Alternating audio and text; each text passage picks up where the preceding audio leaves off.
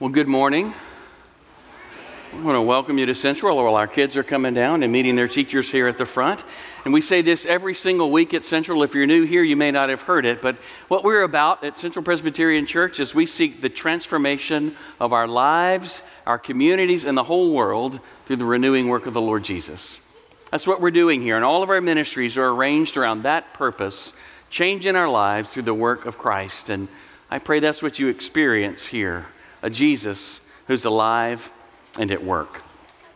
Well, this morning we're kicking off our fall uh, series and uh, new Sunday school classes and all the rest. And I'm so thankful you're here. And everything this semester is arranged around the theme of life by design. Life according to God's design. You'll hear that in Sunday school. You hear it on Wednesday nights at Equip You. And I hope that the Lord stirs in your hearts as we study more deliberately what it means to be made as human beings in the image of God. We're going to uh, study our anchor our life by design study in Genesis chapter 1, but we'll look at other scriptures as we go through the semester as well. So it's super important for you to bring your Bibles with you. Bring your Bibles to church so you can uh, flip open to the passages and mark them and study them for yourself. And if you don't have a Bible, you can use the black Pew Bible in front of you. And if you don't have a Bible at home, take that one home with you and use it for your very own to get to know the Lord and His Word. If you were down in the fellowship hall in between the services, you saw there's a resource table. In addition to the Word of God, there are wonderful resources we've gathered there for you, and you'll hear themes from Alan Noble's You're Not Your Own over the next couple of weeks here in our time studying God's Word together. But pay attention to those resources and pick some of them up for yourself. But where do we begin? When we start to think about a life by design, where do we start? And I would say, quite possibly, there's no greater confusion in our world today than this question to whom do I really belong? To whom do I really belong? Because in our world, we model and we teach one another that we each are our own. We belong to ourselves. And what that means is that my freedom to do what I want is limitless. I'm responsible to choose my own identity, to interpret my own events to choose my own values, to determine my purpose, and express my freedom however I would like to. We're not, we believe and we teach in our culture that we belong to ourselves, but that's not where God starts. God starts, as he says in Psalm 100 and numerous other places, know that the Lord, he is our God. It is he who made us, and we are his. And that truth has profound application to how we live our lives every single day. So are we aware of the one to whom we belong? Let's pray as we turn our attention to God's word this morning. Lord, we ask that you would open our eyes, that see, we would see Jesus, open our ears, that we would hear your call, and renew our wills that we follow after you as your dearly loved people made in your image. Lord, we ask that the words of my mouth and the meditation of all of our hearts would be pleasing and acceptable in your sight. O Lord, our rock and our redeemer. In Jesus' name, amen. Scripture reading comes from Genesis chapter 1. It's on page 1 in the Pew Bible in front of you. Genesis 1, beginning in verse 26. Then God said, Let us make man in our image, after our likeness, and let them have dominion over the fish of the sea, and over the birds of the heavens, and over the livestock, and over all the earth, and over every creeping thing that creeps on the earth. So God created man in his own image. In the image of God, he created him, male and female, he created them. And now down to Psalm 8, which is page 450 in your Pew Bible, Psalm 8. It says this O Lord, our Lord, how majestic is your name in all the earth. You've set your glory above the heavens. Out of the mouths of babies and infants, you have established strength because of your foes to still the enemy and the avenger. When I look at your heavens, at the work of your fingers, the moon and the stars which you have set in place, what is man that you are mindful of him? The Son of Man that you care for him. Yet you have made him a little lower than the heavenly beings and crowned him with glory and honor. You have given him dominion over the works of your hands.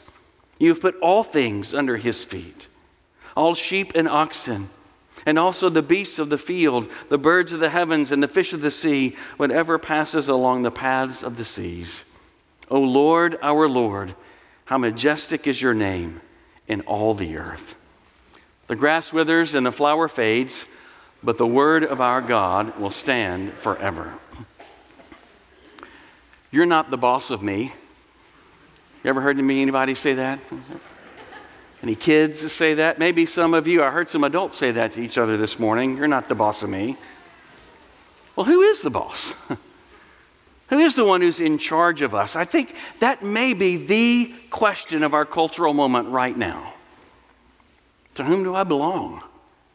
If I belong to myself, then I get to define my, for myself who I am. Think about the themes of so many Disney movies these days.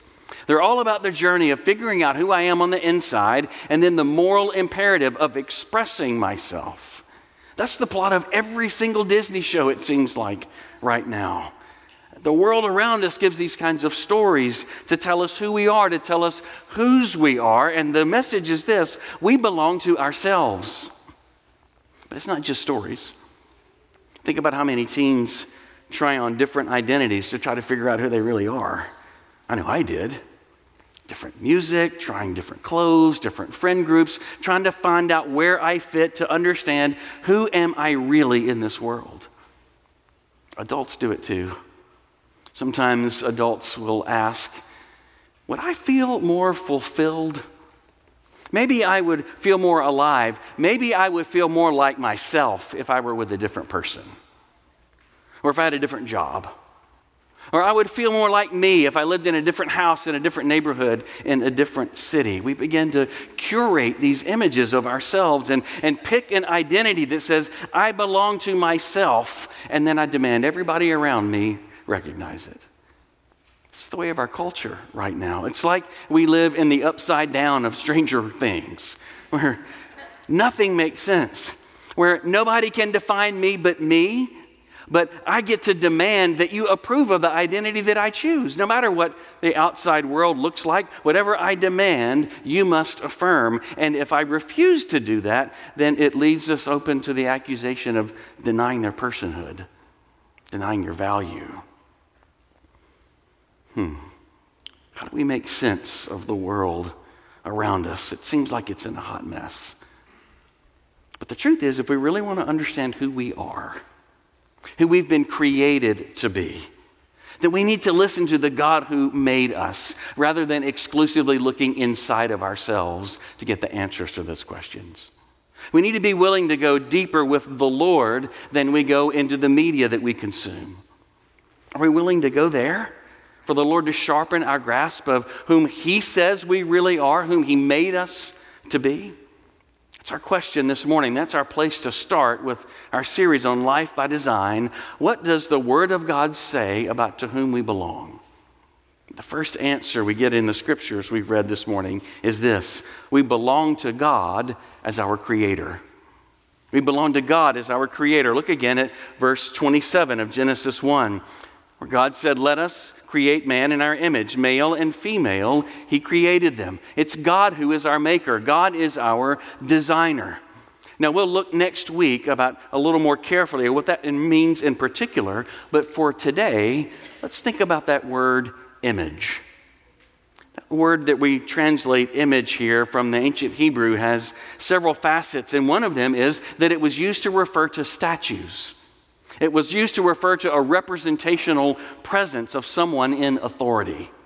Think about the, a bust of an emperor that would be placed in a town square, and that bust would in, indicate this is the emperor who has authority here. This is the one who's in charge of this place. This is the one who is ruling.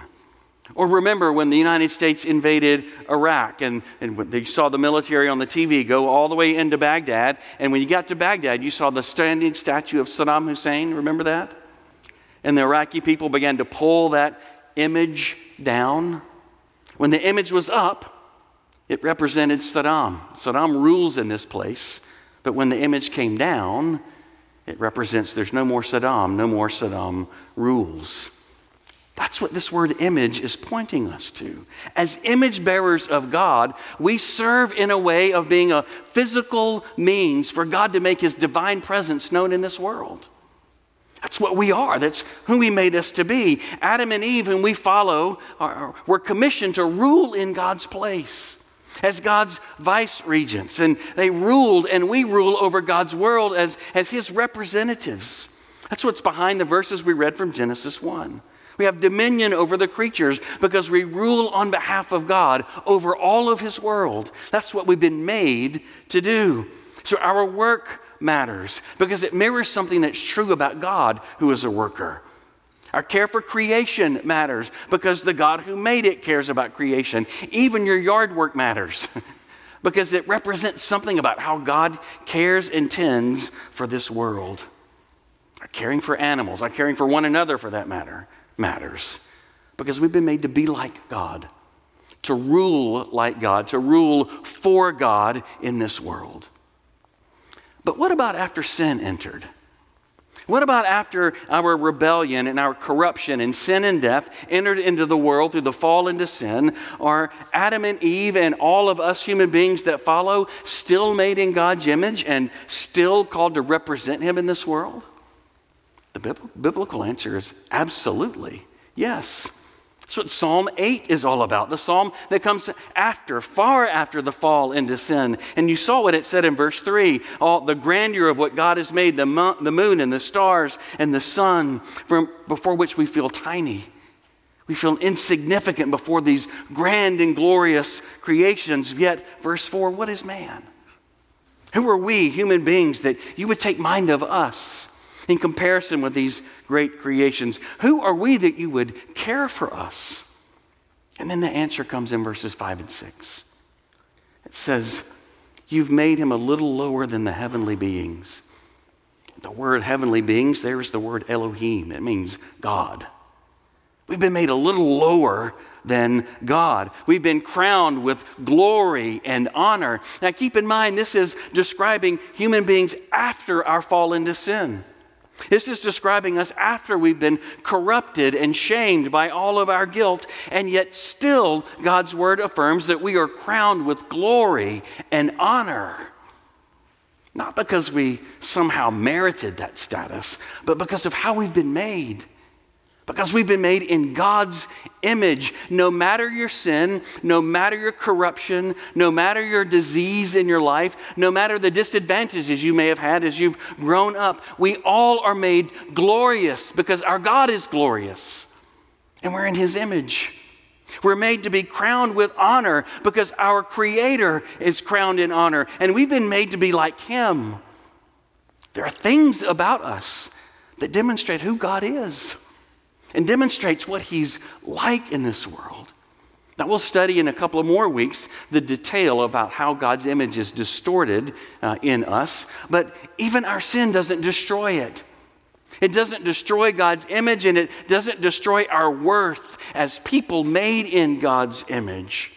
You are still glorious no matter what's gone wrong in your life. You are still valued. You're still crowned with honor because of who made you and because of whom you have been made to represent. It's God Himself. God shows something about Himself to the world through you, no matter how broken down your life might be. This is how one of the most modern of theologians, John Calvin, put it in the 1500s. So we can't accuse him of modern bias. He said it like this We look upon the image of God in all men, to which we owe all honor and love. Yet we may say, He is contemptible, He's worthless. But the Lord shows him to be one to whom He deigned to give the beauty of His image. We may say that He does not deserve even your least effort for His sake. But the image of God, which recommends him to you, is worthy of you giving yourself and giving all of your possessions. Image bearers of God are glorious, and all image bearers of God all around the world are worth our time and our effort and our energy, even on their worst day. Even though the image of God may be marred and distorted by our sin, we are, because we are made like God, every human being is glorious and beautiful and valuable and worth your time and your effort and your compassion. Every one of us, because of the one in whose image we've been made. Now, you may look at the mirror some mornings and say about yourself, not me. I'm a loser. I can't believe the mess I've made of my life. I can't believe what I've done. All these things that I've made this mistake and that mistake, and here I find myself in this terrible place. I'm worthless. But it's not true. Friend, your worth, your value doesn't depend upon how you assess your own life. You're made in the image of God. Your worth and your value isn't tied to what the world thinks about you or how other people judge you. It's not attached to your social status or your salary structure. It doesn't matter whether you're thick or thin, whether you're competent or incompetent. It is irrespective of where you come from. Not one of those things adds one bit to your value or worth, and not one of those things can take it away. Because you are of infinite value having been made in the image of God. You've been made wonderfully to be like God Himself. It's all of us. But if God is our creator in that way, then it also means that He sets the boundaries of our lives. He's the one who's given us life itself. And He sets us in our places. He sets us in our families. He, he's given us capacities and capabilities. He's given us bodies that we use. He sets us in families and in, in communities. And sometimes that's hard because perhaps He placed you in with hard people. But there's purpose there. He sets us in beautiful cultures all around the, all, the, all around the world, filled with varied kinds of beauties, and they are there to celebrate because God has placed us there made beautifully in his image. And if God has, has made us to be like him and we belong to him in those ways, then you and I find our deepest freedoms in living according to his design. Not in some construct based on expressive individualism, not having to look inside and decide who I want to be, but we belong to God. We don't belong to ourselves. And He's made you beautiful, He's made you glorious and filled with honor. Are you able to see the beauty of your own life? Because God looks at you with beauty and He crowns you with glory and honor. But not, not only do we belong to our Creator, but, but through faith, we belong to God as our Redeemer. We belong to Him as our Redeemer. That's point two. There's a, a, a theme in theology that's called common grace. And it speaks of God's goodness to all of creation, all over his, his world, all in his universe. And in a common grace way, everybody belongs to God because he's our creator. But the Bible speaks of something deeper. It speaks of that deeper belonging to God that comes through trust in the work of the Redeemer that he sent. Trust in the work of Christ, our Messiah. It, it speaks of a deeper belonging to God by believing that my sin has been slain in Jesus' body as he was nailed to the cross. It, it, speaks of a deeper belonging to God if all of my hopes are rolled onto, uh, onto Jesus and my hope for the future is, is tied together with Jesus' resurrection. And he's going to make all things new. There's a deeper belonging when the Lord sends His Holy Spirit to indwell us as His covenanted people. It describes us as a people that are bound in blood. Sacrificial blood binds us to God, belonging to Him. It's one thing to belong to God as our Creator, but it's something deeper and more powerful and more beautiful when we belong to God as our Redeemer. Titus chapter 2 verse 14 puts it this way. Jesus Christ gave himself for us to redeem us from all lawlessness and to purify for himself a people for his own possession. We belong to him as our redeemer, but there's a problem. The problem is that we're slaves to our sin. Bible teaches us in numerous places that we're not able to get out from under the corruption of our souls because of our sin. It's not possible for us to be good enough, to be righteous enough, to get out from under it completely and be able to master my own heart and get on the other side of my rebellion. It's not possible for any of us to be permanently free from that selfish drive that said, I live for me. It's a corruption in our hearts, it's a corruption in our lives, and none of us are able to be completely free from that slavery in our power. Can you see it in yourself? Are you able to recognize that? I mean, when I look at my own life, I can't even control my tongue. Much less am I able to control my whole body in perfect obedience to the holy commands of God. And anybody else find yourself in that place? Is there, is there an amen anywhere in here? That's who we are. We are enslaved to our sin. And that, that's, that's a description, a great description of what sin does to every one of us. You see, slavery dehumanizes people who are caught in its grip. To have and seek ownership of another human being and it, it's evil in the past and in the present, in a sense, is to deny the image of God in a person. It's to count someone else as having the worth of a thing. You don't have a worth of a person made in the image of God, filled with glory and honor. And that's what your sin and my sin does to us. It seeks to assign a value to us as a thing that is owned by it, enslaved by that corruption. I watched college football uh, some yesterday. Maybe some of you did as well.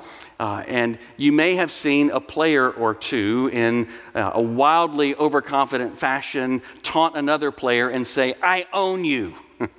you see that on the field? You're mine. That's what our sin does to us. Psalm 8 calls sin our enemy, our avenger, and it screams out, I own you. That's what our sin does. Jesus has come to free us from that dominion. Jesus came to set us free from being owned by our sin, that we might belong to our Redeemer and have freedom.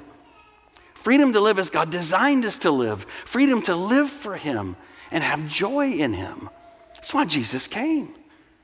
That, we, so that we might no longer belong to our sin, but belong to Him as our Redeemer. The Heidelberg Catechism was written in 1563, but it could have been written last week.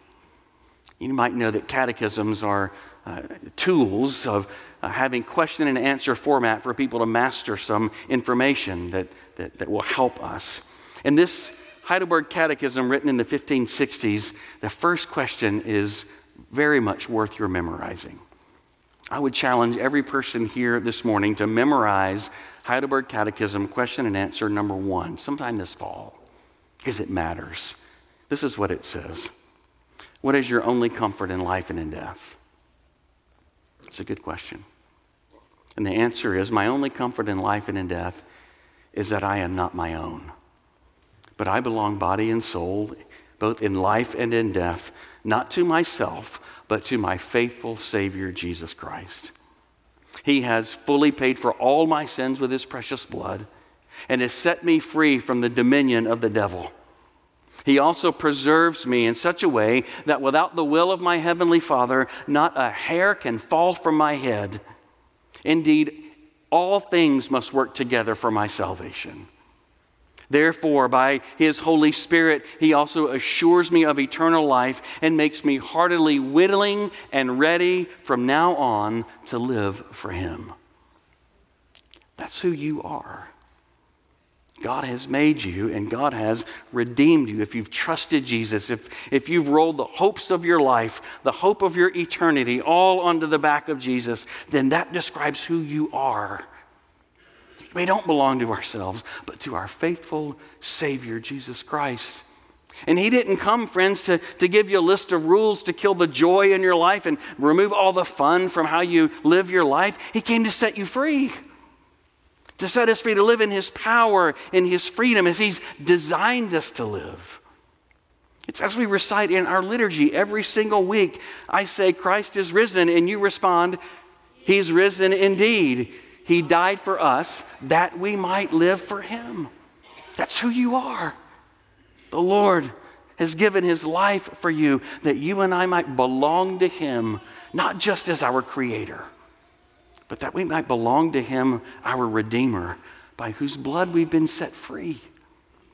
Have you trusted that Jesus? I'll close with this. Well, before I close, that idea that we don't belong to ourselves, but we belong to our Creator and our Redeemer, is going to be the background theme for what we talk about this whole semester. That will change how you live your life. Because that fact of the one to whom you belong changes how you spend your time, how you engage with family, how open your family is to other people. It changes the value that we assign to our work. It changes how we relate to our own bodies and the limits of our own bodies. It, it changes how we view our sexuality. It changes how we view our mission in this life. If God is the one to whom we belong, it changes how we live. That's the background of where we're going for the rest of this semester.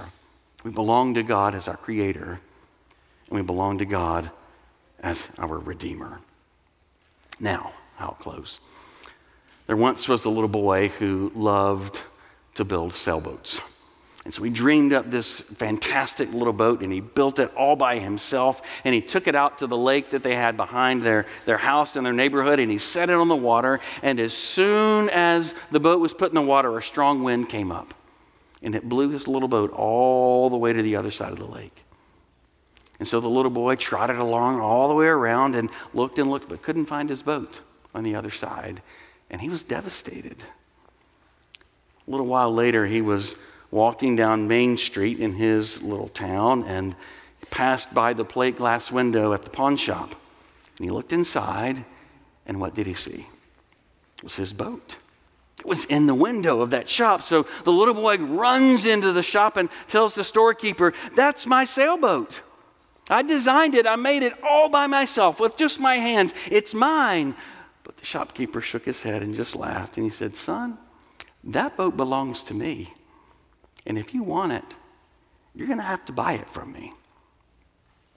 And the little boy rushed home gathered together everything that he could think of that, that was worth something in his life. He opened his piggy bank, he got other toys, everything he could think of that might matter, that might be worth something. He gathered them all together, ran back to the pawn shop, and threw them on the counter and said, Here, sir, I've given you everything that I have, so please give me my boat back. And he did. The shopkeeper gave the little boy the boat. And as he walked out of the shop that day, he screamed loud enough for everybody to hear him Little boat, you are twice mine. I made you all by myself, and now I bought you back. You are twice mine. And I want you to know, friends, as you and I are those little boats, and our Heavenly Father loves to cry to the heavens and to all the world, You are twice mine. I made you, I designed you. And by the blood of my son, I've redeemed you that you might live in freedom. Live with me. Can we trust him and follow that God who's given us life and given his life for us? Let's pray. Lord, we ask that you would help us to see the beauty of your design in our lives. We confess that we've messed it up.